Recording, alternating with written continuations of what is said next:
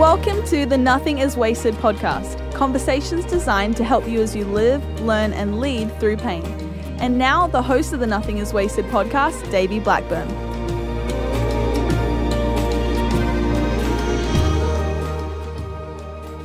Hello, welcome to the Nothing is Wasted podcast. My name is Davey. I'm your host.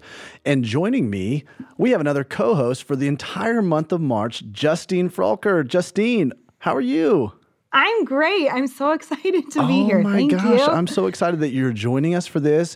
If those those of you guys who are listening to this, um, if you have not listened to our interview with Justine, she was episode 88, um, and it was an absolute like gem of an interview uh, that we that we inter- that we recorded in a like hotel like room Summer- with Christy at summer camp. Summer camp. It was awesome. it was awesome. So go back and listen to that. But Justine is an author, speaker, corporate trainer, and a certified Daring Way and Dare to Lead facilitator, which is based on the work of the infamous Brene Brown. Mm-hmm. And so you lead people through that. Can you kind of give us a little summary of kind of what what exactly what do you spend the bulk of your time doing? yeah. I, so I I'm a licensed professional counselor by trade. So I've been for over 20 years basically teaching people how to cope with their stress in a healthier way, how to communicate more effectively with the people they love and lead, and how to walk out their full truths. And Wow. the last seven years, I have been honored and humbled to be certified under Brene. And so I get to teach this work of courage that's based off of 20 years of data, Wow. 400,000 pieces of data. And so now I'm really spending a lot of my time going into every size corporation or church and ministry mm-hmm. doing across all industries whether or not they'll listen to me for 90 minutes or 3 hours or 16 hours and I teach about shame and courage and empathy and how to have tough conversations, how to lean in when we get really overwhelmed with our emotions Wow. because we're hurling them onto everyone else when we don't yeah. lean in. Yeah, that's so good. And it's such needed work, not just in, you know, the, the ministry world, which is where we spend a lot of our time, but especially in the corporate world, giving them the tools to be able to do that. And I, mm-hmm. I think this is so appropriate that you're joining us as the co-host for this month because we're in the middle right now of a toxic relationship series. And you're going to be able to speak so much to this, but I want to make Yeah. sure that the listener understands that this is part two of our toxic relationship series. So if you've missed the first part, go back and listen to the last episode. The first part was with Deborah Fileta. And Deborah is actually also doubling as our resident counselor for this series. So if you've been a part of series before, you know that uh, we typically have a resident counselor that will come and on the back end after the interview, kind of fill in some gaps with some professional type uh, uh, uh, voice or from their seat of a you know more more certified training voice. And so uh, we brought Deborah Fileta back on for that. So she'll be right after this interview in the outro spot. Um, but I wanted to kind of begin this conversation a little bit because we have an incredible interview with Rebecca Bender, and I know that you listened to that interview. And and one of the one of the key characteristics that I felt like came out of this interview was I just admired Rebecca's courage. and this is yes. like right up the up the line of the work that you do, Justine. And so, I, you know, I thought just uh, maybe we could start having a conversation. You could share with us some things about uh, c- uh, courage, particularly pertaining to when you're recognizing if you're in a toxic relationship and, and how to step up and have the courage to begin to do some things about that, take agency. Right. Well, and I think a lot of what we see in toxic relationships is the person who is in that toxic relationships. One of the most common things we hear is like, "Am I crazy? Am I the Mm, crazy yep. one?" Yeah. Even and like and we, but we have that voice. You know, Holy Spirit speaking to us. Right. Intuition is speaking to us. Like, this is not okay. This situation is crazy, and Right. yet because of the toxicity and what's happening, maybe because of where we've come from, and also because of the stories that we make up, we believe and buy into that lie of like, I'm the crazy one. Am I Yeah. crazy? Mhm. And then we start making the excuses that what's happening is okay. Mhm. And so it really, and it does, it takes a lot of courage to lean into that feeling of, am I crazy? This doesn't feel right because it feels a lot easier to tap out of that. Right. I'm going Right. to I'm going to tap out of that. That's super uncomfortable. It's really vulnerable. It's Mhm. uncertain. I don't know what's going to happen if I really explore that emotion of I don't think that this is okay. And I have no idea what happens on the other side of if I say out Yeah. loud, this is not okay. Right. And, and, And, so think, that's vulnerable. yeah, absolutely. I think that that's like the, the- I mean, the first step there is to be able to label, wait, this is not okay, Mm-hmm. and and call this relationship what it is, or call this situation Mm-hmm. what it is. I think oftentimes you find, you know, especially with re- relationships with significant others, or even in parental type, you know, parenting children relation or adult children relationships. Yeah, this theme like like gaslighting. You know, this idea that the the toxic, really toxic party begins to convince you that you're the one that is crazy, and so you begin Mm-hmm. to feed those lies as well. Um, what what would you say based on some of the stuff that you guys do? How do you um, how do you begin to to start taking some action from that once you kind of recognize that? What what does that look like in in these situations? Well, a lot of what we're doing, especially in this work, we call it the learning to rise lesson. And so, like, when I realize I'm hooked by emotion, I will feel it in my body because we Mm. are feeling beings who sometimes think. Our hmm. emotions get first crack. And so, like, when think about when we're in a toxic relationship, the ups and downs, the give and the take, and like, am I crazy? No, you're crazy. And like, this doesn't feel okay. And then we got like, then they kind of lure us back in. And so, like, we're always in this hyped up fight, flight, or freeze response, which is our emotions right in the story.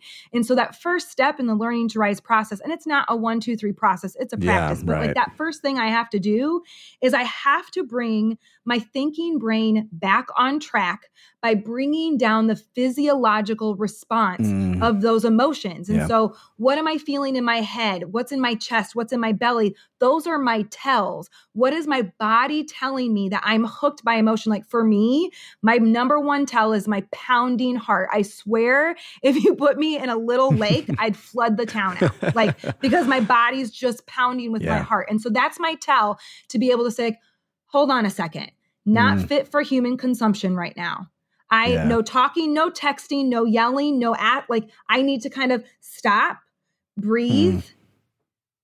get mindful of the emotions that are going through me, not attached to them, but be mindful of them Right. so that I can bring my my thinking brain back on track and ask the question that we teach in this work, which is what's the story I'm making up? And so like it's being able to say like the story I'm making up is that I have to stay in this that Mm. this is okay that I am treated this way, Yeah. that this is normal. And then you kind of start to see that and you can see it in black and white, especially if you write it down and you Mhm. can kind Yep. you see the crazy. Yeah, Like yeah. you see like this is not okay. Yeah. I don't see this anywhere else around me. This doesn't feel right. And then we get to lean into what that brings up, which is typically things like shame. Yeah. Where did we come from? Vulnerability, Yeah. grief, forgiveness, all of that. That's so good. That's so good. Well, you know, when we talk about toxic relationships, especially with re- relationships romantically or or sexually or anytime you have the human condition of selfishness coming into the relationship, there's going to be some level or measure of toxicity, right? Sin and selfishness brings that. But there is a threshold that we would mark as wait, this isn't this is a toxic borderline abusive relationship. Mm-hmm. You know, obviously there's some interplay between those two terms, toxic and abusive.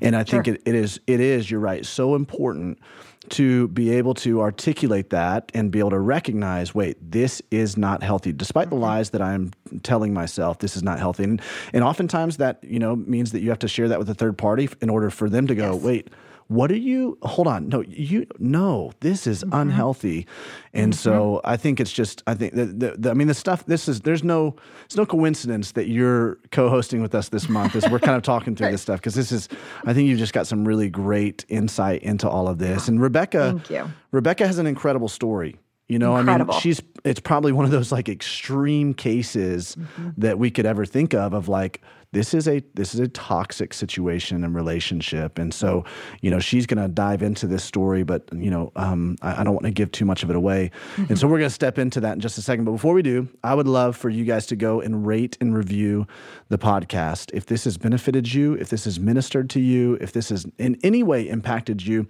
would you go tell us about that by giving us a five star rating and, and then reviewing it and sharing that? We love to read those. Sometimes we read them on the podcast as well, but mostly it just really encourages us. It encourages us to keep going, and um, and it helps to to spread the word about the Nothing is Wasted podcast to help more and more people.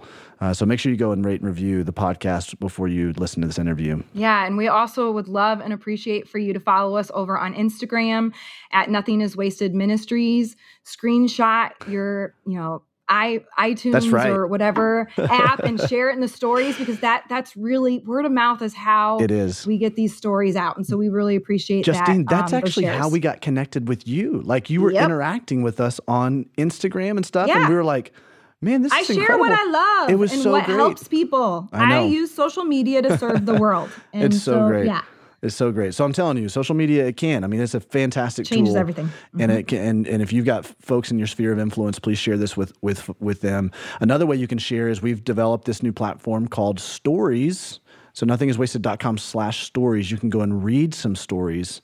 Um, so if you're just kind of at, at your desk at work and you can't pop in some headphones and listen to the podcast, we have other stories that we've not featured on the podcast where people have written out their stories.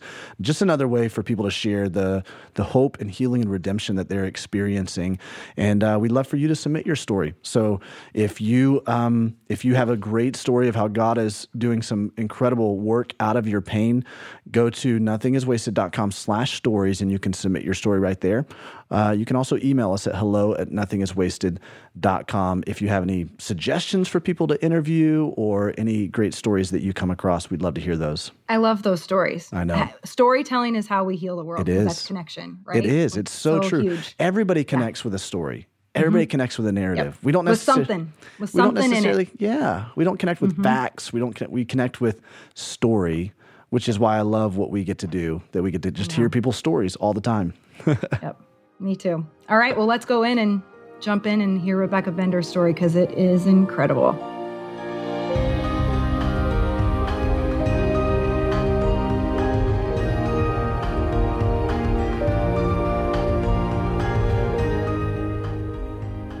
Rebecca, so great to have you on the podcast. Thanks for joining me. Yeah, thanks for having me.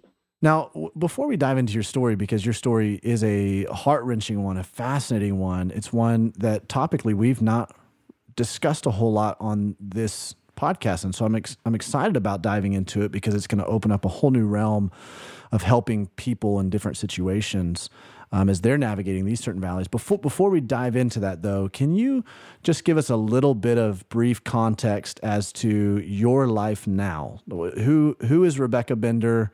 uh, now? Where do you live? What does your family look like? Just kind of give us a, a brief overview before we dive back in to this. Yeah, that's fun. Um, so I live in small town in Oregon. I had my husband and I have been married 10 years, just celebrated 10 years. We have four uh, beautiful, lively little girls. Well, one's not little, one's older, but three little. so four daughters, um, five, seven, nine, and 19. Oh, wow. and yeah, it's crazy. Life's crazy. We are busy. I mean, with four kids, you're crazy busy already, but then Yeah. Adding on two working parents and a book coming out. And my job um, now, I run a nonprofit and we really seek to just change the mindset of a culture through a variety of Mm, um, mountains like entertainment, politics, government, and faith. So we have a lot of initiatives that we do Wow. all the time. And um, yeah, work a lot with law enforcement, work cases, take the stand, expert trial. Um, so just busy, very full, Yeah. abundant life. that's awesome. Well, I mean, the work you're doing is is incredible work. It's very important work, and it stems from your story. It stems from what you've undergone, which is so great. It makes you the perfect person to interview on this podcast because we're constantly trying to help people find purpose in their pain, and as they come out of their valley, how can they turn their their misery around into ministry? And that's what you're doing. But you're also intercepting sectors of society that the church is not able to reach into, you know, per se. And so you're you're opening up those conversations, and specifically, it's around this idea of uh, human trafficking, sex trafficking, um, the exploitation of of people across the world. Um, and this stems from from what you've gone through. So can you can you take us back and just begin to lay out the story for us? Because I want to spend most of our time talking about your story. It's a, it's a powerful story. Yeah, it's cool. So um, my story is, you know, I'm from I'm from a small town in Oregon. I, am actually living back in the same town that I was born and raised in. Mm. I'm a fourth generation Southern Oregonian. So my my dad, my grandma, my great grandparents all lived here.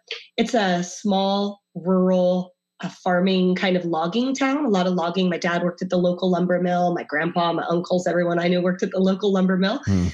So just kind of your average all American small town kid. I had a really fun, easy childhood growing up, skipped, you know, rocks on the river and rode horses and rode my bike. And I was an only child. So um, I had a lot of cousins and aunts and uncles and just lively, fun, outgoing kid. My parents, um, I was not raised in a Christian home. My grandma was a praying grandma, and I'd go to church with her if I'd stay the weekends. My cousins and I would go to church with her. She'd bring us to vacation Bible school in the summer. But my parents themselves were not living for the Lord. They believed in God, but they were not living yeah. for Jesus and mm. um, partied a lot. We'd go to friends' houses and they'd have a couple drinks while the kids were in the back playing Atari or Nintendo. but that's that's that's my childhood, right? kind of dating myself Atari as an 80s kid. Clearly, hey, played love Snake it. on on the uh, Snake on the oh, Atari. Oh, absolutely, Duck Hunt and all of the fun yes, things from I loved Duck Hunt. That's funny. I forgot about that game. Uh. Um, my parents ended up divorcing when I was nine, and it was a pretty ugly divorce. My my dad started drinking a lot. My mom was suddenly a single mom trying to make ends meet. Mm. And my dad's side of the family was very religious. And to me, it seemed as a young kid, a lot of judgment, even though that was mm. never their intention or their heart. And I can see that now as an adult. But as a kid, it seemed the religion that I only got occasionally seemed kind of, you know, like modern day Pharisee was how it felt. Yeah. My mom's side was uh, had a lot of dysfunction. And I ended up inheriting kind of that bloodline of both, where I have church planners and missionaries on one side, and then abuse and addiction on the other. Mm. So when my parents divorced and my mom and I were in poverty for a while, and my dad was, you know, busy in his alcoholism, I had a, those formative years from about nine to 12 or 13 of feeling very alone and very unimportant and very unwanted. And thankfully, my mom ended up um, getting a, a, good job, and we moved to from a town of 3,000 to a town of about 35,000. So still pretty yeah, right. small town, but to us it was the big city yeah. where they had a grocery store and more than two stoplights. but um, things kind of became normal for me after that. I started going to eighth grade and then high school. I was a fun, gregarious kid. I was involved in a lot. I was on prom court and um, a cheerleader and a soccer player. And I was always involved in lots of things. Mm. But I think some of that time where I was alone, it I had a lot of I had a lack of boundaries, really. Mm. And I just wanted to be a part of things. And it was like, hey, there's a party after the soccer game. And I'm yeah. like, I'm there. Can I bring the beer? You know, kind of right. kind of kid, just a party girl involved in everything. And um, you know, the enemy used to make me feel really bad about that until the Lord showed me that He had created a spirit of of bravery and mm. excitement in me that he really wanted to use for his honor and glory. Yeah, that's great. And I just didn't have the mentoring or the leadership to harness mm. those gifts in me in a positive way. So yeah. I just said yes to everything and got involved in everything.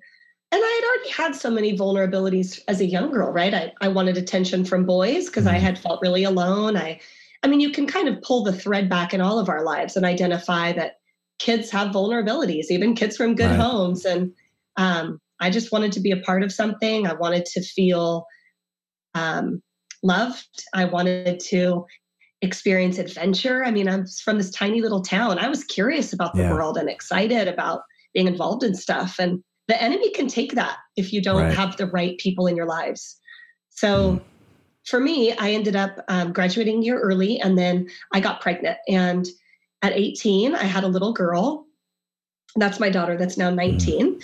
And um, I ended up meeting a guy who had all of the answers to all my problems. Mm. I, you know, I'm suddenly a single mom at 18 trying to put myself through college and I did not have the best um, kind of circle of influence. I had a, a, friend of mine, one of my roommates, ended up becoming a dancer, and and I didn't have some some money one month, and I was really struggling. And she said, "Oh, it's just like being in your bathing suit," and um, or she, you know, she, mm-hmm. I asked her questions like that, and and so my boundaries continually got expanded. Mm. Um, and then when I met this guy, he continued to do the same. I mean, he made everything about me and the baby, which made me feel like I finally had this family for my little girl that I really wanted for broken little nine year old me. Mm. Um, but obviously, I wasn't mature enough at 18, 19, almost at this time to really put two and two together.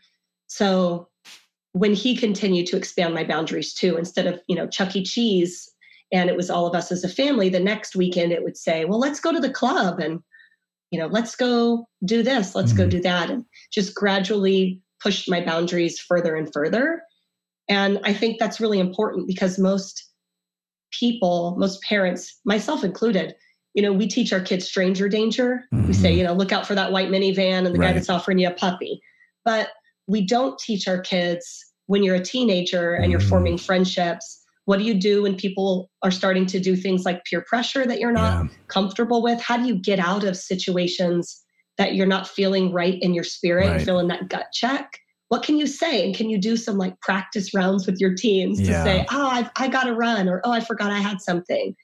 Mm, um, no one good. taught me those things. Right. And maybe some people listening haven't with their thought about that with their kids either, but it's really important. Yeah, well, especially not just teach stranger danger. absolutely, yeah, because some of the most dangerous situations can come out of what starts from a what seemingly comfortable situation. You're around people that you know, friends that you have, uh, family members that you know, unfortunately, and then it can it can turn into uh, some type of taking advantage of that vulnerability, and um, and and it's and it can be so gray you know, mm-hmm. it doesn't, it doesn't, it's not as clear and black and white, especially to, I mean, I have a six year old and a five year old. So our, our girl is a six year old. So we're already having conversations, especially with her about this kind of thing, but it's hard to articulate that and explain the gray areas of these things to, right. to a young child. But it's so important. You're right.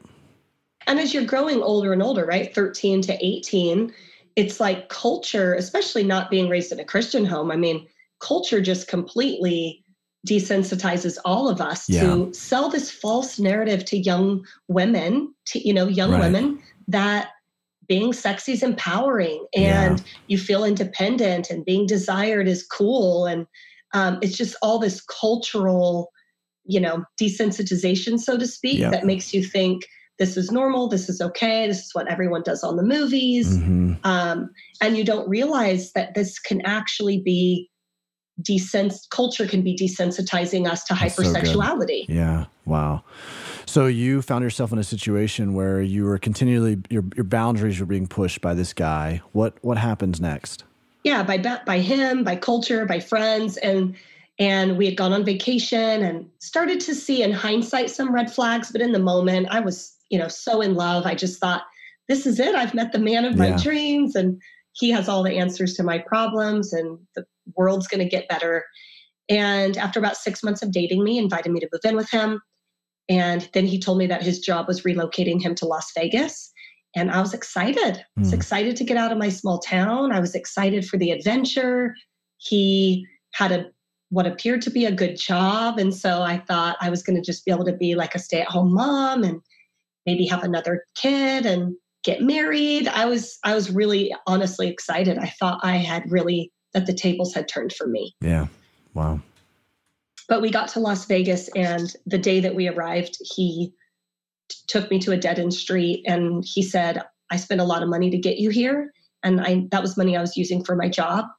And I need to get the money back. And I said, Okay, yeah. I, I remember saying, feeling like, I'm sorry I put you out like that. I mm. I felt stupid. I felt naive for not realizing the expense of a move. Yeah. I felt like the young naive kid instead of this 24 year old man telling me how much it cost him to move me and my daughter so i felt i felt dumb i felt mm-hmm. guilty mm. i felt responsible um, and so he said well i need you to go in that that room right there he showed me there was a door it was a deserted strip mall it was all gray no lights no signs just a dead at a dead end street and he said the door with the camera over it is an escort service and i i need you to go in and sign up mm. And I said, escort, that sounds like prostitution. And he said, no, that's, it's not, that's not how it is. That's sounds, that's just what it looks like on the movies. Um, this is just like dancing and you've mm. danced before. It's no big deal. And um, this is just how it works in Vegas. This is how they book dancers in Vegas. And I was like, yeah, I'm from a small town, but I'm not that naive. Mm. Like escorts prostitution. I'm a smart, I'm smart, you know? Yeah. And uh, that's when he slapped me across the face and he said, You're going to go inside and get my Oh, money wow. back. And I remember in that moment feeling all the emotions that a that a young woman feels when you've been physically abused for the first time. Yeah. I remember thinking, well, this is how my my mom used to fight with her boyfriend. So this is what adults do. Maybe it's not that bad, Mm. kind of minimizing. And then I remember this moment of feeling like, I don't know where my daughter is. Mm. I just got here yesterday. His brother had helped us move. I'd met his brother lots. Um, his brother always helped with the kids. So it felt like, you know, when you meet your partner's family, it felt Yeah. like that next step. And so there had been no red flags with his brother before. But it was that moment of, I actually don't know where my daughter is. Mm. Like, I just need to get home. I just need to get the move, moving money back and go home. And I want, wanted everything to just go back to how they were yesterday Yeah. with feeling hopeful and in love and excited. And it's like plugging your ears and going, la, la, la, la, la, Right. this isn't happening. Let's just go back to yesterday. And I thought if I went in and got the money back, that that's, that's what would happen. And I wanted to believe him because I loved him. Rebecca, I I honestly don't know what to say. You know, just in terms of, I'm sorry that you were in that situation, and I know you've heard that before. I know that sounds trite, but for me to just to palate that for a second and hear the situation that you're put into, I don't have I don't have words for that. But I, I'm really um, I'm wondering what was going on in your mind in this situation as you were trying to make this decision? I know you already articulated that you were wondering where your daughter was. You just wanted to get back to quote unquote normal yesterday. Mhm. And and so I'm sure that played into the next few moments of deciding what you're going to do in that moment. But I, I imagine there's a lot of people, a lot of women especially who have been in that moment. We were just talking about it earlier, this this crisis moment where you're like I feel stuck. I I feel pressured, to say the least. I, I don't know what to do in this moment. Can you give us some insight into kind of what happened uh, right there further Yeah. and, and what was going on in your head? I think you're right. I think whether you obviously, a lot of people don't necessarily identify or relate with the feeling of being trafficked, you know, Mhm. but I think we've all been in situations that make us feel uncomfortable, whether it's witnessing sexual harassment on a workplace or feeling pressured by that boy when you were 14. Um, whether it's your friend saying something really uncomfortable and you don't speak up, we've all been in a moment of feeling like I should have done something and I didn't Yeah. or I don't know what to do. And then a few minutes, and then it's over, or the, Mhm. the few minutes have gone by, or things move on. And so you just, sometimes life happens kind of quickly and decisions kind of move quick. And, and before you can really figure out what to do, you're on to kind of the next moment. And I, I think I just complied out of fear. I mean, in hindsight, I could put thoughts to it. I, I don't remember having more thoughts than just, Yeah. I don't know where my baby is. Mm. I just want to go back to yesterday. Like that's all I can remember Right. thinking. I think healthy adult me probably had some subconscious of I'm at a dead end road, so there's no Mhm. like through traffic. I'm in high heels and a dress. I'm thinking I'm going to the club. I borrowed my friend's fake ID. I mean, this was Mhm. pre Jesus. I was, you know, he's in jeans and tennis shoes. What, what's he going Right. to do? Chase me while I'm running down the? It just all felt way more extreme than Right. I, right? You'd ever really think of happening, and so you just kind of comply and hope it hope you can trust someone that that you love and Yeah. And so I go inside this room and it's um it's three desks kind of butted together and three women at the desks. They're phone girls or what they call phone girls. There's a dry erase board on the wall. It says brunette, blonde, redhead, Asian, exotic with all these names like Candy, Ivy, Bambi, right? And I'm Mhm. thinking, I mean, that's kind of like a strip club. So um, so I come in and I say, I'm, I'm here to sign up. And she pulls out all this paperwork and she says, You're 18, right? And I said, Yes. And she takes a copy of my ID and I look at this paper and it's kind of like medical forms, you know, it's all this Right. stuff and you're supposed to initial next to each line and you're kind of skimming over it, but no one's really reading those sort of things.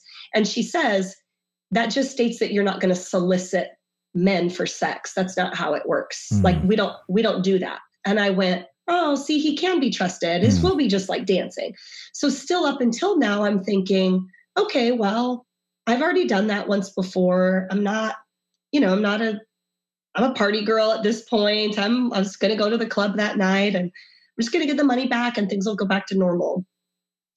But that's that's not what happened. Mm. And it was all a front to stay legal. That's how Las Vegas is able to legally send dancers to rooms. If anyone's ever been to Vegas, then you, you know, they hand out cards on the side of the road. They have mobile billboards now up and down the Mm. strip. That's how you they can legally send girls because then if if the cops bust somebody, the this escort service, the company can say, "Oh, she signed this paperwork that she Yeah. wouldn't do it. We had no clue. We were hiring such a girl." Mm. Um, that's how they cover themselves legally. Mm. So, how long was it until all this unraveled as far as you finding out that this was all just a front? And, and what was that like if you feel comfortable sharing? You know, I mean, this is Yeah. the, the immediate walking into this. You're, you're, like you said, you're, oh, yeah, this guy can be trusted. This isn't, this isn't what I, what I thought it was originally. Yeah, he made me think that he was there because he loved me and he wanted Mhm. to make sure I was safe. And um, really, it was to take the money after every single call. Mm. He would drive me door to door. He would wait outside. Um, I wasn't able to drive for the first little bit. He would drive everywhere, um, just kind of constantly being monitored. He started providing drugs. Uh, I started using cocaine. Mm. I started drinking a lot. I just I just started feeling really hopeless. And I can Yeah. remember having a moment of like, how did I get here? Yeah. Like I'm from a I'm a good kid from a good home. Like, how did I become a prostitute? Is how it Mm. felt. And today we would never use that word with women. We would let them know they were involved in prostitution. It's something that they've done or who they are, but it's not um I mean it, that's been happened to them, but it's not who they are It's not their identity. Yeah. yeah and so um yeah it was just moments of like how did i how did i get here and the first time that i was sold it was um it also again it just happened so fast that you Mhm. felt like you didn't really have any time to think and you're thinking okay this isn't dancing this isn't dancing. What what do i do? What do i do? Is are they going to get mad? Am i going to get Mm. hurt? Is he am i going to get in trouble? All these moments that you're like playing in your mind and then they're done and you're like oh okay well now i don't have to figure it out because now i'm Mm. walking out the door. And there he is to take all the money. And you're like wow this was not this was not the snake oil that i was sold Mm. when you told me that your job was relocating you to las vegas you know Wow. To you know the the stigma that oftentimes from the outside looking in on these situations and and oftentimes what you'll hear very judgmental um, can we say bigotous uh, personas in in church world especially there'll be statements like well you put yourself in that situation or you but what what you're telling me in your experience and then i wonder too if you can shed some light on um, kind of in general as you're as you guys are working with uh, other gra- gals in this situation you're you're saying that this was a this was this like slippery slope of all of these deceptions and lies that took advantage of of your vulnerability and you found yourself in a place where you're going yeah like i didn't i didn't know what to do and and to what extent is that the case in so many of these situations with these girls that are in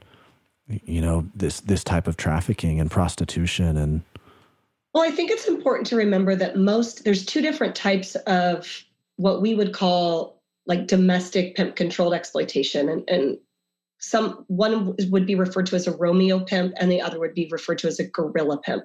And so many women experience Romeo type trafficking in the beginning. So it's someone who's their entire scam is pretending that they're in, your boyfriend and they're in love with you.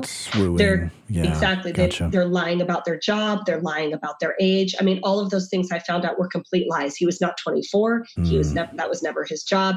It's complete con artist pretending to be someone that only, that they, as they're getting to know you, they're being a chameleon and changing who they are in order to match exactly what you're looking for. Um, but the important thing to remember is that's not how it stays. It's mm. they become a guerrilla trafficker where now you realize, like, oh my gosh, I've been tricked. Never mind, I'm out. I want to leave. And now it becomes physically violent. Yeah. Now it becomes I'm going to threaten your kid. Now it's I'm going to threaten your family.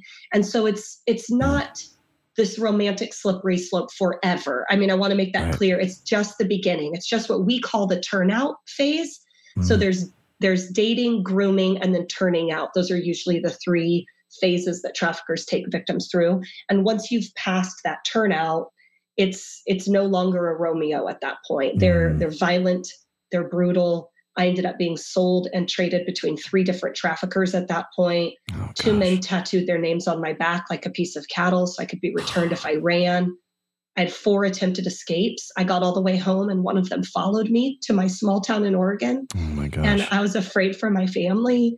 So it's, I wanted, you know, for time's sake, obviously there's like so much, but I just wanted to be clear that that slippery slope is really just that grooming part. It's right. just to get you in their hooks. Right. Um, and I think exactly what you said about sometimes people can judge. The reality is, we don't tend to judge women in domestic violence. We tend to empathize with mm. that feeling of being trapped, of having no financial security, of now you have kids involved.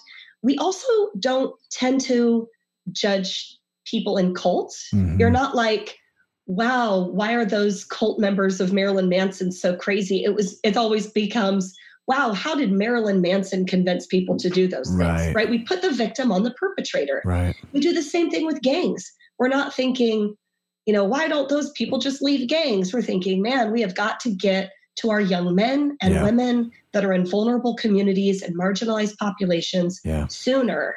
And and yet, when it comes to this, we tend to blame the girl. Right. And I think that needs to get really checked in our own hearts to go, why do we do that? Why are we blaming the perpetrator in domestic mm. violence, cult like relationships, or gangs, but we want to really blame the girl this young, vulnerable 18, 19 year old, year old girl when this 30 year old man wow. is really knowing exactly what they're doing. You know what I mean? Yeah, absolutely. I just had this thought. This might be completely out of context, but you think about John chapter 8 with the woman caught in adultery.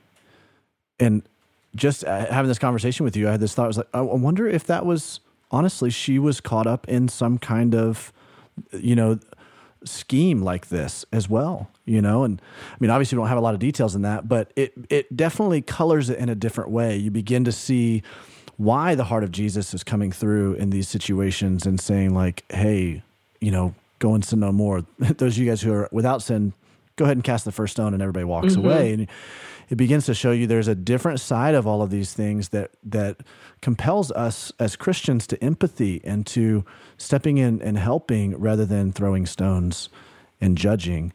Right. And um, I would have done this. I would have done that. It's yeah. Like, you think you would if, until you're actually you're in, in the moment of crisis and and you don't know what to do and you freeze. Right.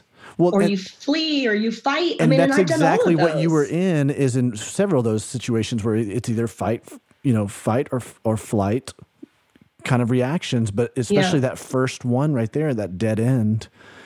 You know, I'm just I'm trying to put myself right there in that in that place with you and going, I have no idea what I would do.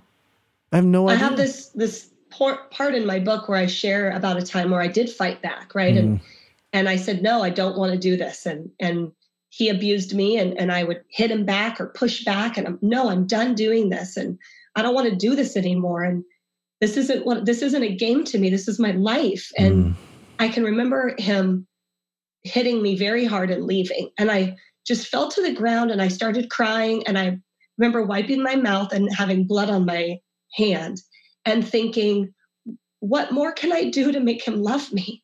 Like I've done everything. Why won't he mm. love me? Why isn't it enough? And when I finally got saved and I gave my life to Jesus, I can remember the, this moment that I remembered that memory. Mm. And Jesus said, That's how I felt about you. Oh, wow. Like, that's how I felt about you. I've I've died. I've been humiliated. I died on the cross. I bled. I was humiliated. Like, what more can I do to make mm. you love me? And that was a moment where I got to see this grieving heart of Jesus who loves us so much yeah. and has done everything for us. And yet, we don't necessarily give our lives to him. And yeah. I would never want to break the heart of Jesus the way that I remember feeling heartbroken. Mm. And that really turned me more ter- towards the Lord. Wow.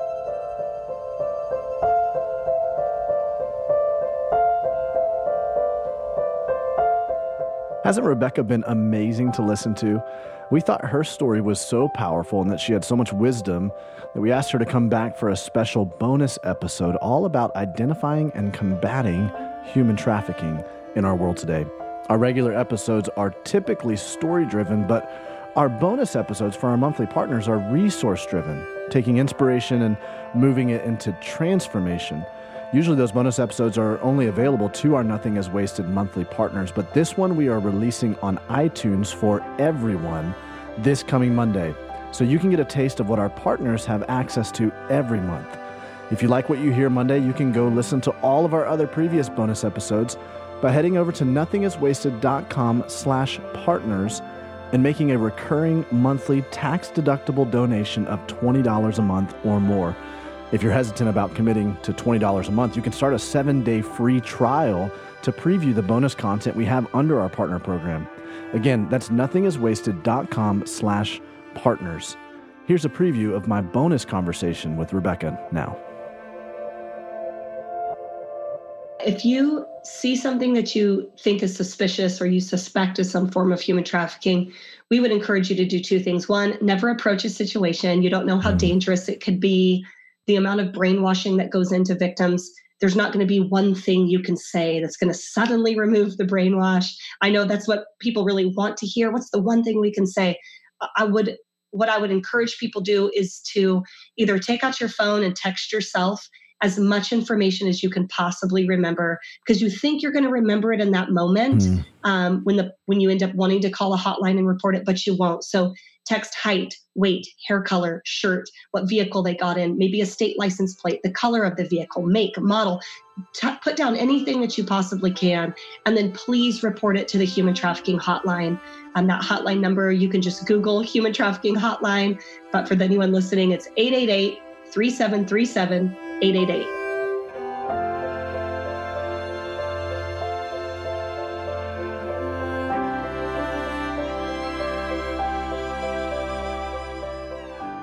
you're you know you were in the middle of this. What became kind of the turning point for you? You you alluded to you know giving your life to jesus. I'm not sure where all that happens in the timeline of this but at, at some point you were you were able to escape this so can you kind of walk me on the timeline of that and what happened even you know i can only imagine even like as you're reflecting back spiritually how did the lord really intervene in this situation for you yeah well there's there's still so much to the story, so you're gonna have to go, go, obviously grab the book. But what we'll what I'll say is that yeah. from that moment of feeling that fight, flight, or freeze till finally being able to escape was six six long years and multiple wow. attempted escapes. Um, I got completely addicted to drugs by the time I was 21. I was completely strung out, and my mom my, all my family started knowing something was wrong and that mm. no one no one thought trafficking back then very few people probably think it today right when something if there's some red flags with their 19 20 year old mm. daughter very few people think human trafficking right they were more like are you on drugs are you in mm. domestic violence um, what is happening and and so uh, my mom flew to vegas and she could tell that i was definitely on drugs at that point. point and she took my daughter and told me I needed to turn my life around. And um, mm. and so a little while later, I had uh, got a list of of rehabs for for women and i called and nowhere there was one on there that was a faith-based home and i said i'm not calling no christian facility mm. like these christians don't got a clue what life on the streets is like that's what i remember th- saying to my mom and nowhere had vacancy except the christian home mm. and so i left everything and flew to Portland, Oregon, where this church that has a, a rehab home took me in, Victory Outreach. And I went to the altar and I got radically delivered from drugs at the altar in the blink of an eye. And Wow. uh, some people um, have had that happen, and some people have not um, been so blessed. And I'm very, very grateful that Mm. I went to prayer and I came out. I've never, ever had an urge to use drugs since. God radically delivered me. Um, wow. but because of that, I thought that drugs were my problem. And that's why my boyfriend, quote unquote, kept hurting me and kept forcing me to do all these things because he had me convinced it was the drugs now Mm. and not not him. Now that I had made all the moving money back, now there's a whole nother issue, Mm. right? And it's like just this constant chasing. He was finding this- the hook. yeah, that, yeah, mouse on a this, yeah. wheel. Just no matter Mm. what happens or something else. And so I thought, well, now that I'm clean and sober, now he can love me. Mm. And um, and I went back, filled with the Holy Spirit, delivered from drug addictions, and I went back. And Wow. Things got seven times worse. I ended up getting, you know, in and out of different traffickers' stables at that point. That's what they call them.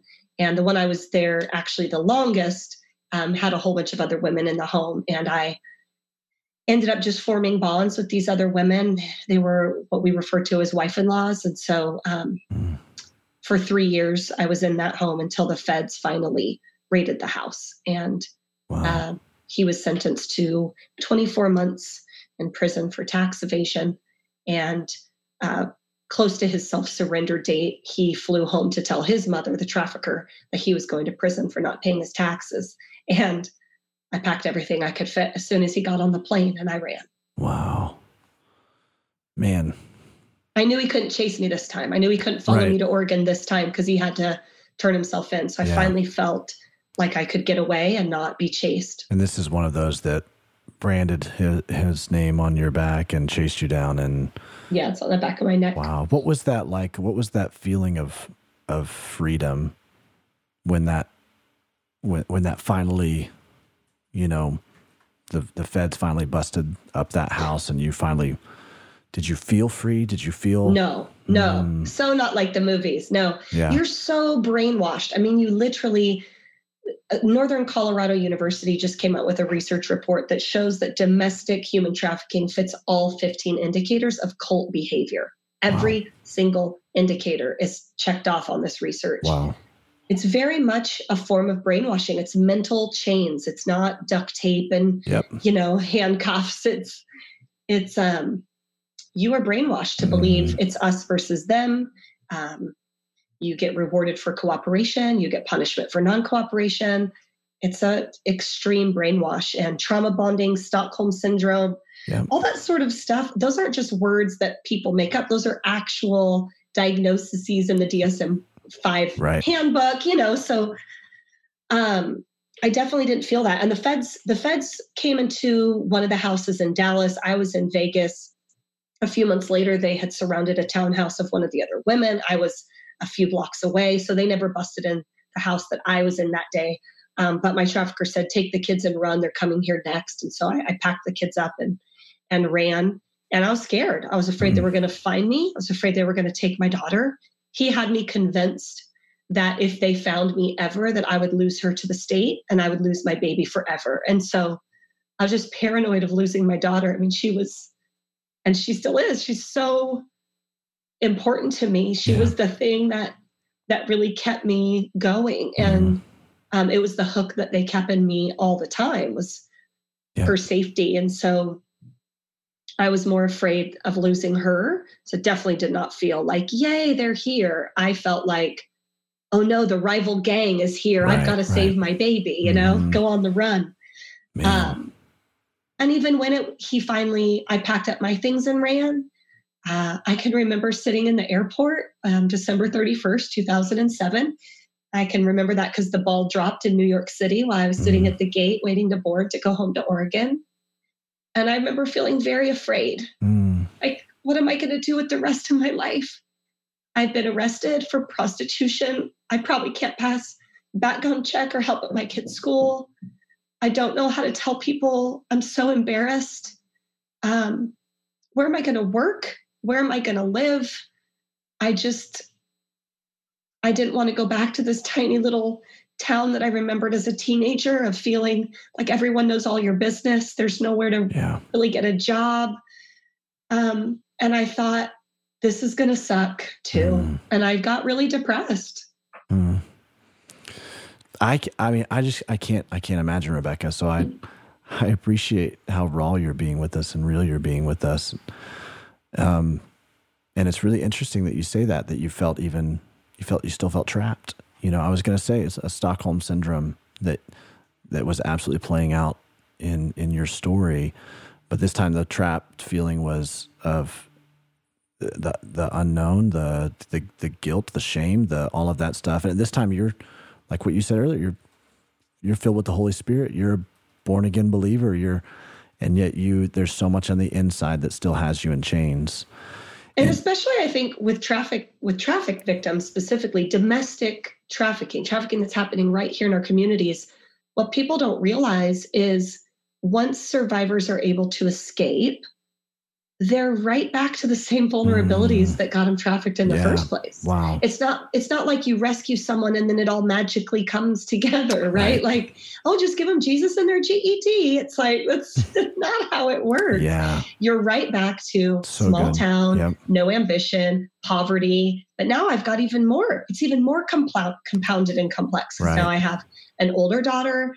I have a criminal record now. I have PTSD. I have extreme complex compound trauma that needs therapy actual therapeutic models. Wow. I mean there's it's it's even worse sometimes than just the vulnerabilities that were before. I've wow. got to deal with those plus the trauma of exploitation let alone all the abuse that happened during the trafficking not just from the traffickers but from the buyers. Yeah. i mean how many times you get locked in a room by men that end up saying they don't want to pay? Um, and sexually assaulted yeah. locked in a room and beaten and thinking, I don't know if I'm going to get out of this. And thinking if I call the cops, then they'll arrest me for prostitution and maybe take my daughter.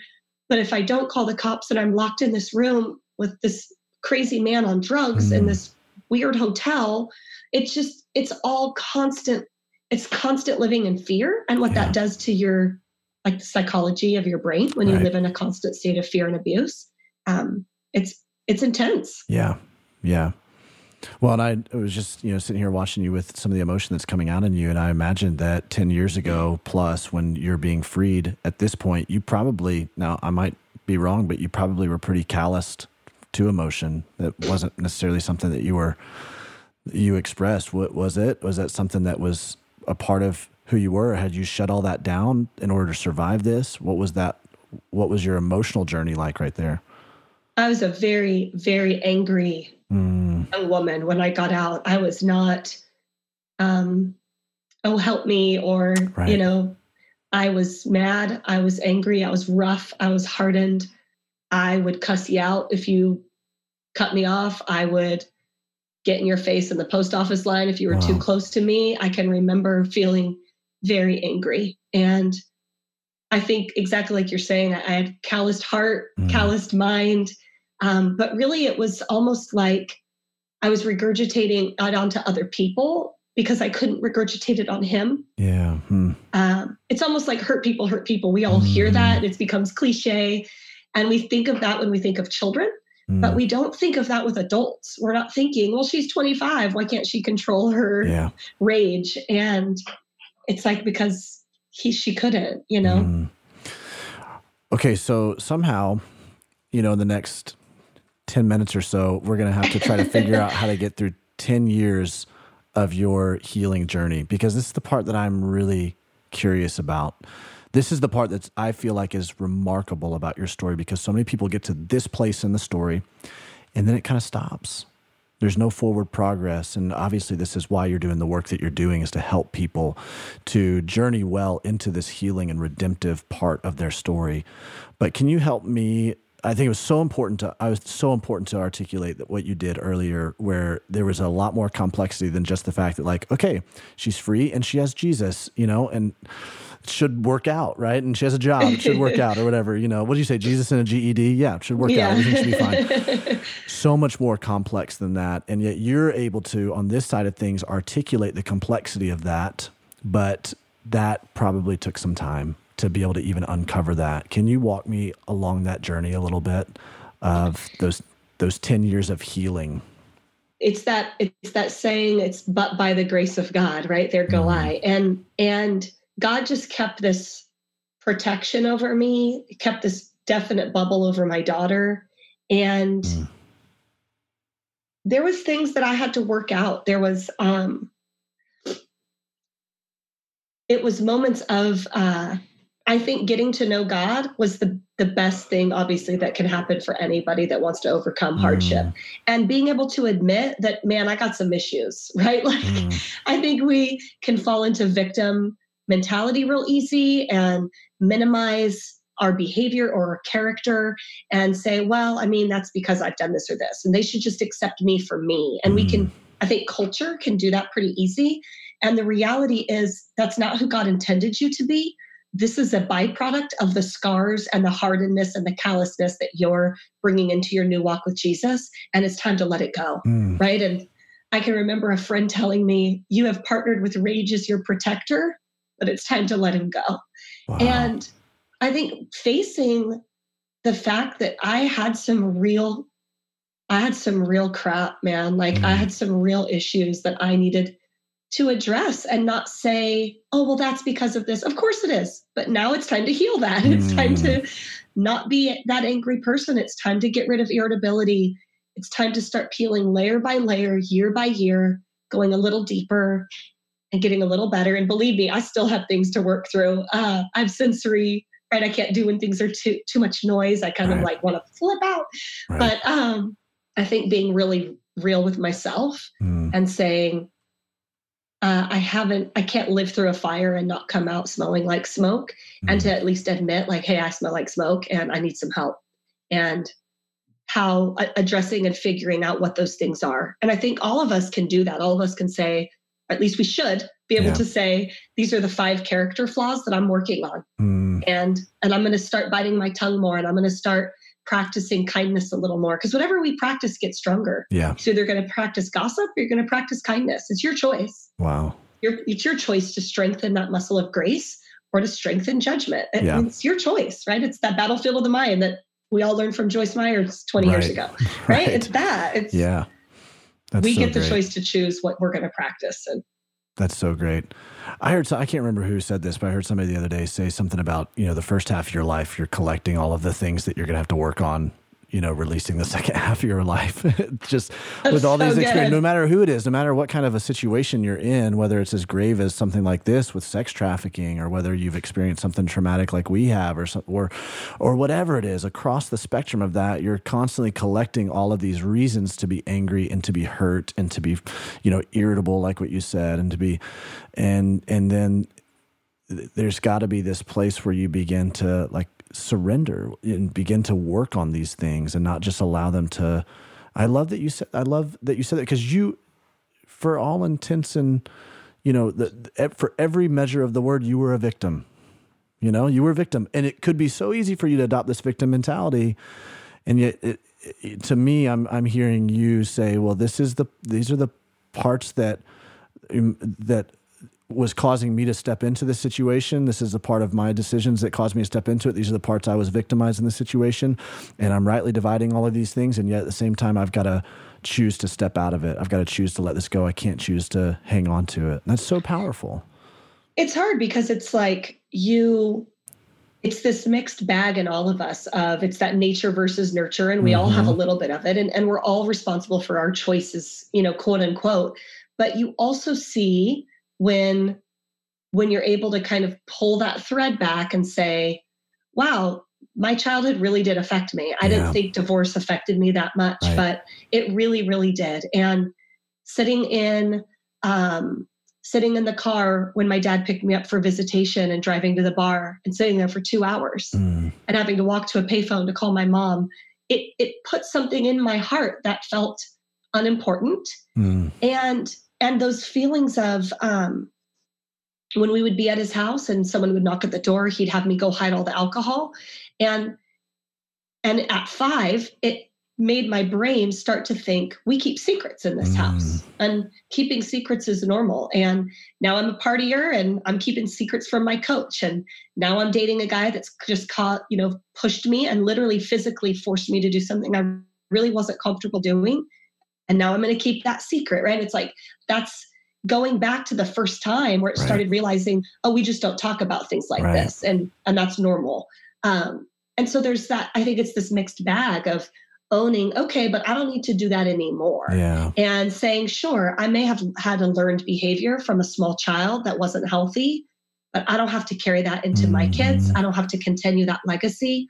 I can start figuring out how to be really honest, even if people don't understand.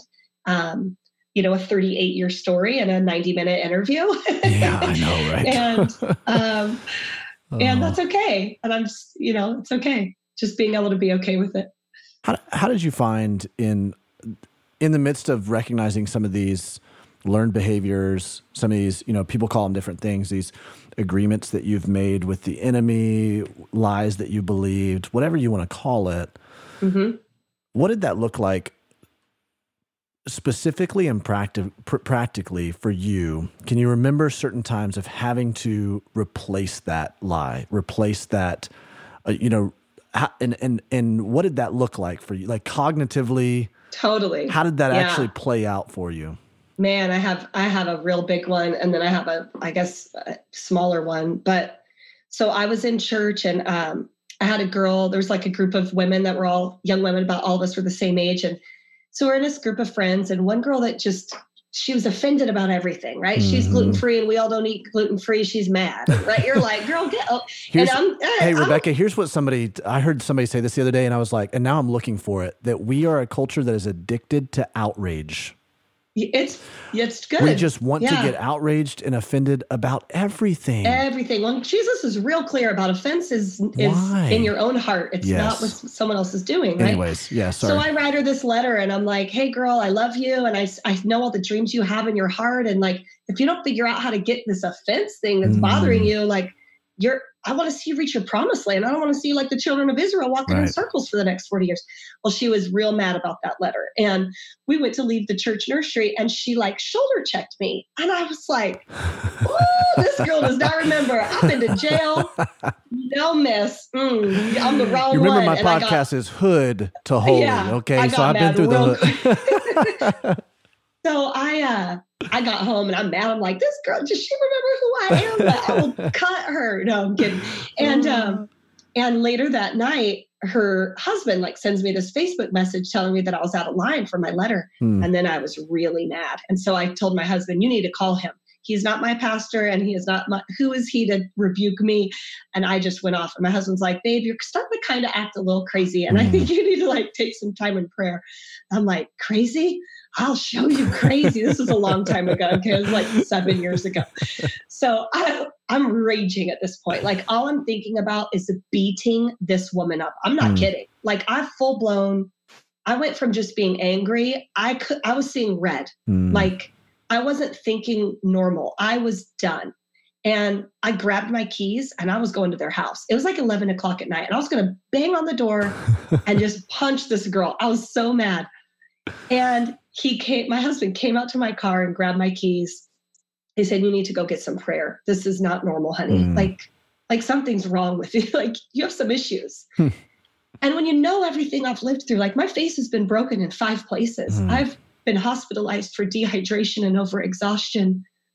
I, I have some, I had some major rage, right? And, Mm. and kind of rightfully so, but now I'm in my new life and it's still seeping out. And yeah.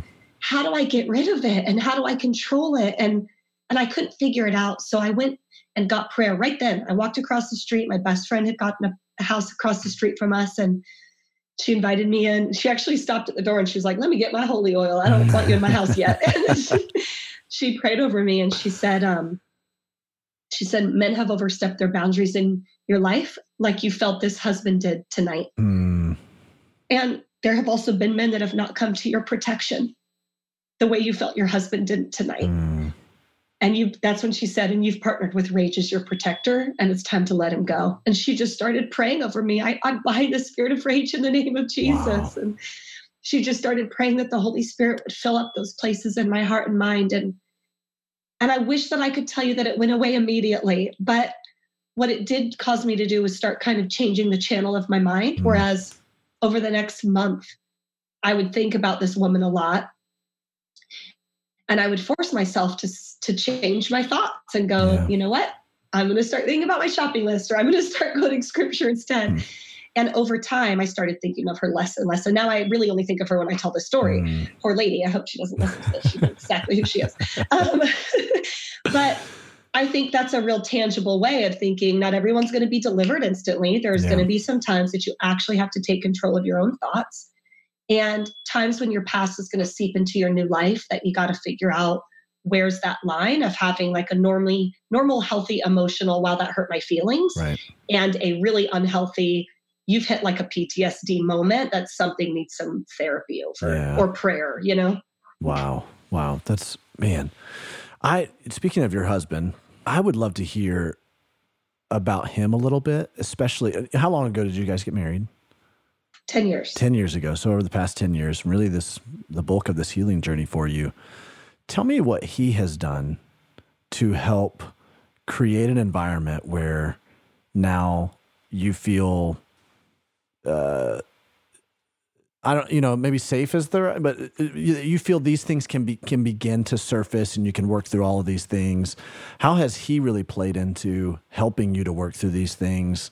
What has that looked like um, as far as your relationship? Because I'm sure that there's been some points of, you know, uh, friction in that, but also some really healing moments as well. I can imagine. Yeah, when we first got married, I can remember driving to and from different speaking engagements um, that I was sharing my testimony at, and I would just have to constantly say out loud, "My husband loves me, and he's on my team. My mm. husband loves me, and he's on my team." My husband loves me and he's on my team because I I just felt like everyone was against me. Mm. Um, no one understood, no one got it, and and quite frankly, I didn't know how to even articulate it to people yet. And so, you felt the questions, you felt the judgment and and questions that people had. You felt the looks or the shaking of heads out in audiences when you would try to explain your story. And and some of that was actually really beneficial because it would cause me to go to the lord and say why did i do that why did i go left instead of right and mm. or why didn't i call the police and and let me seek my own heart and and have the lord reveal that but um he really created the safety of praying for me a lot reminding me that um we were going to i would get through this and it was going to mm. be okay and he's a landscaper so he would share oftentimes a lot of analogies mm. about fruit and um, you know just letting things ripen and that because of his profession he probably understands jesus' is teaching more than any of us he's like you know an an oak tree doesn't grow in a day mm. and you know even the acorn has an oak tree inside of it mm. and this you're going to get through this and um, just a very prayerful patient kind man i'm so so blessed mm. And he has uh, three older sisters, and they also have crazy testimonies. Um, and so I, he always says that God was just preparing him his whole life for this. and and now we have four daughters, and he's like, "Yep, this is clearly just my was, life." So, he was he was born for this. Wow. Yeah. Wow. Yeah. He's very patient, very loving, and just really encouraging. Yeah. He's a quiet man. He's quite the opposite than me. I'm very extrovert, and he's very introvert. But when he brings uh, a wise word it definitely mm. it comes with a lot of weight and you can feel it you know? So yeah. i needed that. I need that to temper me. Wow. Well I, we're we're unfortunately running out of time. I wish we had a lot more time to talk about okay. this but i do want to hear tissue, so it's fine it's okay. I do want to hear just uh, maybe in some you know some closing thoughts from you on some aspects where you've just seen god powerfully bring redemption to this. Um, what what do you qualify as redemption? You know, we, we throw this word out there a lot, right? Redemption. God's redeeming our story. Like, but for you, as you look at your story, what does that mean for you? What does redemption mean for you? Man, so many things. I, I don't know if there has not been a single area that God has not redeemed for me in my life, whether that's learning how to have real friendships and not just being mm. forced into friendships with the women that are also trafficked victims, which is which was fine. Um, one of those women is still my best friend today. She was able mm. to escape and she found me and she just finished her first TED talk. And wow. I mean, she's doing phenomenal work. And so just to see that relationship redeemed in a way that now we both give our lives to God and are doing great things, that's redeeming. Um, I wrote a my first book was called Roadmap to Redemption. It was mm. 10 things that God did in my life. Um, and and then I knew that I wanted to wait and and traditionally publish my memoir. Mm. And I tried for a long time and uh, finally got uh, you know got to sign with Zondervan and mm. my book in Pursuit of Love um, is out January it came mm. out mm-hmm. January 28th 2020 and so just that redemption of feeling like everything that the enemy intended for harm God yeah. has used for his honor and glory I've trained over 100,000 FBI agents undercover cops Homeland Security heads of Department of Justice money laundering task forces. I've got to go undercover. I've worked Super Bowl, all the things that I wouldn't have even thought that anyone, wow. that I had anything special to offer. And yet I get to pull back the curtain and mm. show those that have the ability to intercept victims. I get to show them what's what really happens behind the scenes and the amount of brainwash and control tactics that are used. Mm. And we've we created an online school called Elevate Academy that allows survivors to figure out their now what. So it does a lot of career exploration, helps with job interviews, how to talk about your criminal record during an interview. And year to date, we've had 644 survivors go through that program. Oh, wow. So I just would have never, ever thought that God would have been able to even mm. use anything from my past. Um, I'm so grateful. I went back to school, finished my master's, and I get to now share his story of redemption to anyone that will hear. And I'm, I'm so grateful to see that it wasn't just overcoming trauma and now having this actual family that I really always yeah. wanted. And that was the real desire of my heart from day one. Mm. But I get to have that now, but that every tiny detail that I've that I've got to remember about the horror I now actually get to use to help others overcome and to help law enforcement find mm. those girls. It's just literally every single tiny thing God has has used. And and part of that is walking into it and, and owning it and yeah. letting him use it yeah. and not hiding it and shaming our past, but just pulling it out and saying, God, this is what I got. Wow. What do you want to do? And and learning to hear his voice and to be obedient when he's like, okay, quit your job, do this. And you're mm. like, all right, well, can't be worse than anything else I've already been through. So let's just jump for it, you know? Uh, that is kind of, that is the, an upside to going through so much hardship and trauma is that, you know, everything, it kind of pales in comparison. You're like, all right, well, here we go. You know, that's one Dude. aspect of, it's like, man, this is something that, you know, I've gone through this. Can it get worse than this? Right and uh, nope. and so you can jump and you can you can take those faith steps and go well yeah. at least I, I, know I can trust the Lord. Um, yeah, I def- it's this. Yeah, it's nurturing grit, nurturing fearlessness. I know fearlessness gets a bad word, but mm. I mean a bad rap, but mm-hmm. it's um, it's true. It's like well, if you quit your job and go into full time ministry, well, what if you can't pay the bills? I couldn't pay the bills when I ran for my trafficker, and God worked it mm-hmm. out. So if I can trust him then, how much more can I trust him now? Yeah, it's so good. Rebecca, I love what you, the first word that you said, or uh, about the first word you said after I asked you about redemption, is you said learning to. And then you kind of followed up with all these different things, you know, that, but I love the fact that to me, it paints a picture of this, the, the truth that redemption is a partnership with God that we have to choose to step into it. Some people I feel like they sit back and they just kind of, okay, God, well, this is what happened to me. And now you're going to have to redeem my story. You're going to have to do this thing for me. Because we hear about redemption so much and we hear other people's stories and we're like, okay, where's mine, God? And, and, and, and God's inviting us into some hard work yeah, in order absolutely. for us to find redemption. And you've gone through and you've put in some hard work. This has not been an easy. Ro- the healing process has been just as difficult of a road because you're you're now uh, you know causing you're, you're inviting all of these things to to to be un, unrooted in you and, and discovered in you that that were that were buried for so long. And so I just want yeah. the listener to, to recognize that this is a this is a that learning that that classroom experience, this process, that redemption is not just an overnight thing. Thank you. That's really good. I never put much thought into that myself, but I think having that teachable spirit is mm. is so important, especially with God. And and I think it is really hard to like pull up your sleeves and go, okay, yeah, we got to tackle this. Like, okay, Jesus, me and you, I'm fasting all day. We're gonna jump into this. I'm mm. tired of having this critical spirit and it's seeping into every area of my life. When did it come in? How do I get rid of it? And how do I purposefully start changing that and mm. like biting my tongue every time I want to say something critical.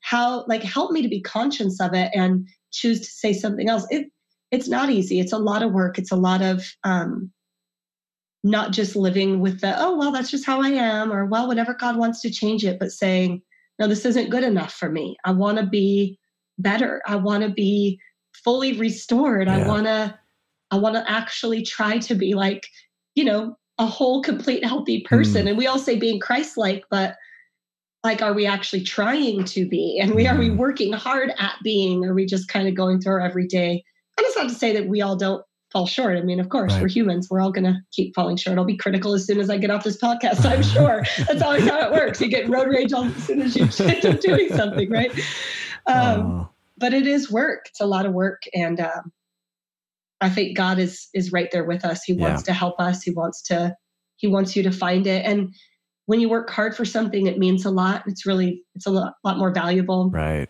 Right. My daughter today, she's on a track scholarship at UC Berkeley. She's a D1 wow. hurdler. She's uh, she's a phenomenal athlete Gosh. and and I think sometimes even just watching her, it's like she works really hard yeah. to stay at a Division One caliber athlete. She she doesn't drink soda. She doesn't cheat mm. on her diet. She's and when someone asked her once, "What do you what do you think about when you're running?"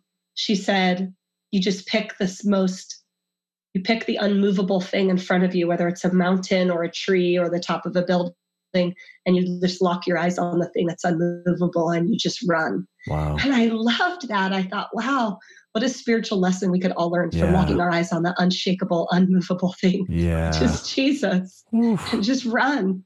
Wow. Wow.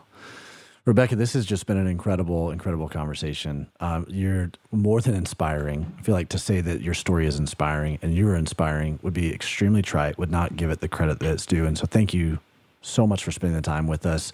Um, I want to make sure that that the listener knows what the book is called. It's called In Pursuit of Love. And yes. it, it just released. And so you're going to want to make sure you, there's probably so much detail that we were not able to talk about in this conversation. So much more. I fled to London. I've got all the sorts of fun, oh, crazy stuff. Get the book. It's great. I'm so glad you were able to put all this into a memoir. I just think this is so valuable. And then you're doing a lot of work right now. Um, you've got a nonprofit. Uh, what's the name of that? Tell me a little bit about that. Rebecca Bender Initiative. Okay the Rebecca Bender Initiative. It's just RebeccaBender.org. And uh, we just seek at changing culture as it pertains to hypersexuality and exploitation. So, doing Great. a lot of social impact work, a lot of helping victims, a lot of helping law enforcement and government and laws. There's a lot of laws right now in our country that are, um, you'd be shocked of what's starting to, the legalization of marijuana has mm. uh, allowed an opportunity for a lot of states to consider legalizing prostitution. Mm. We have seven states right now that have put wow. legalizing prostitution on their ballot this year. Um, so it's a lot of work. We, are we're, we're fighting a battle. I didn't know and, that. Wow. So yeah. marijuana really is the the the gateway drug.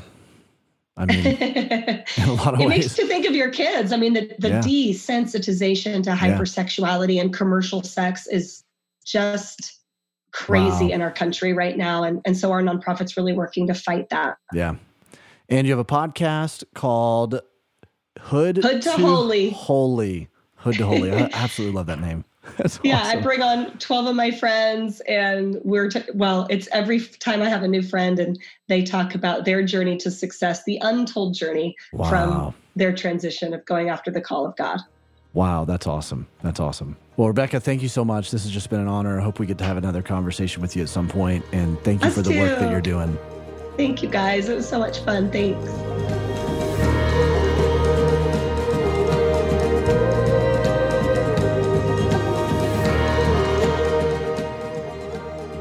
What an incredible interview with Rebecca.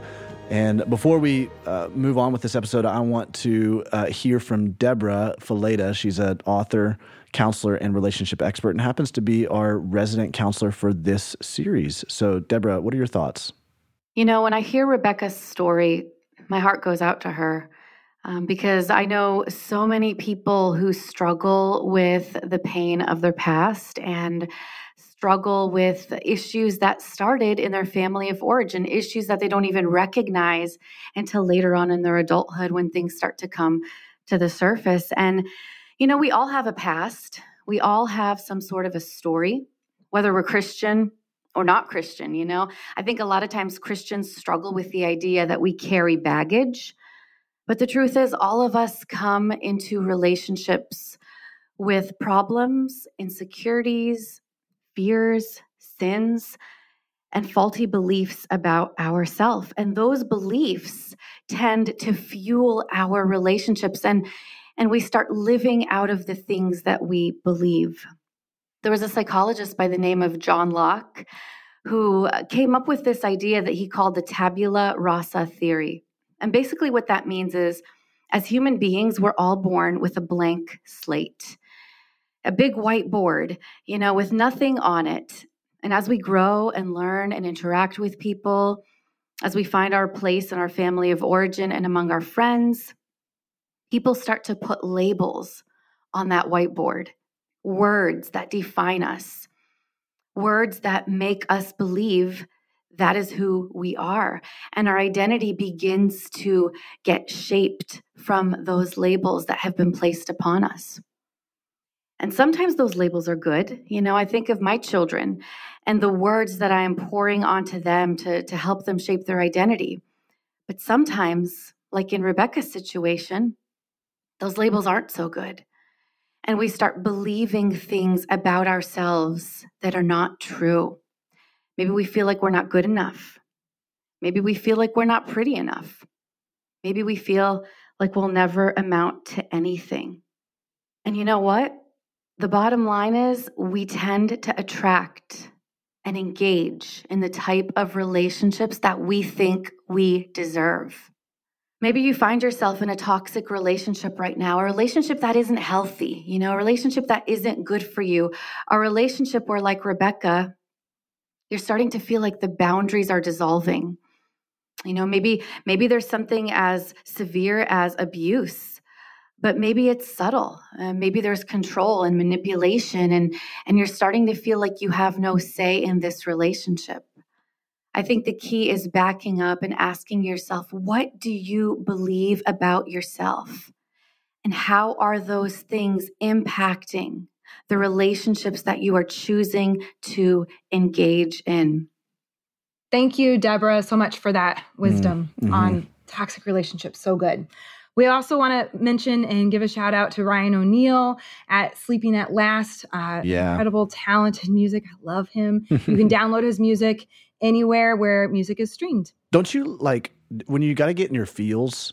You listen oh, to yes. Sleeping at Last. You know what I mean? Like, oh, yeah. You just got to get And, I, you know, like I got my Enneagram downloaded on my phone. And like then I, yes, when I'm writing, uh, I listen to him. It's yeah. awesome. It's awesome. Hey, listen, we have something really special for you guys as listeners. Um, normally, every month, we release a bonus episode strictly and exclusively for our monthly partners, which I'll tell you in a second how you can become a monthly partner to get access to all of this bonus content. But we are going to re- release a bonus episode with Rebecca Bender this coming Monday for everyone.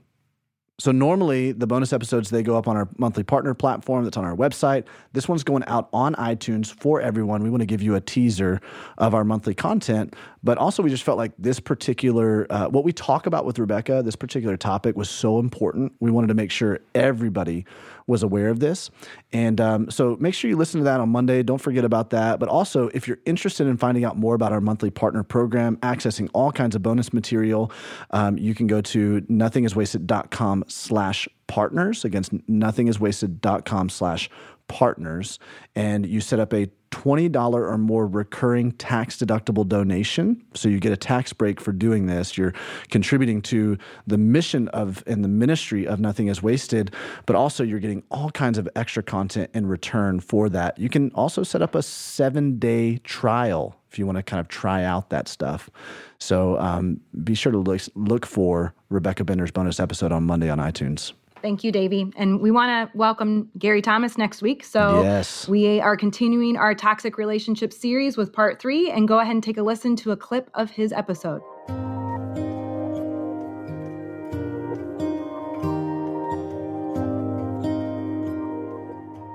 I was naive for a good part of my life, including the part of my life, frankly, that I wrote uh, Sacred Marriage and I never really had a concept of toxic people. I just thought mm. the love of God is always going to break through. if I was surrendered to the Holy Spirit, if I was familiar with scriptures and applied them appropriately, if I was walking in obedience and hearing God correctly, uh, eventually all relationships would be re- reconciled and work out and everything would be fine. And I kept coming up against this one particular situation, just felt like I was hitting my head against the wall. Mm. And a good friend of mine named Dr. Steve Wilke, he's been a friend for 15, 20 years now. He's been, also been a marriage and family therapist for over 35 understands scripture, understands people as well. He said, Gary, I want you to count in the book of Luke how many times Jesus was willing to let people walk away.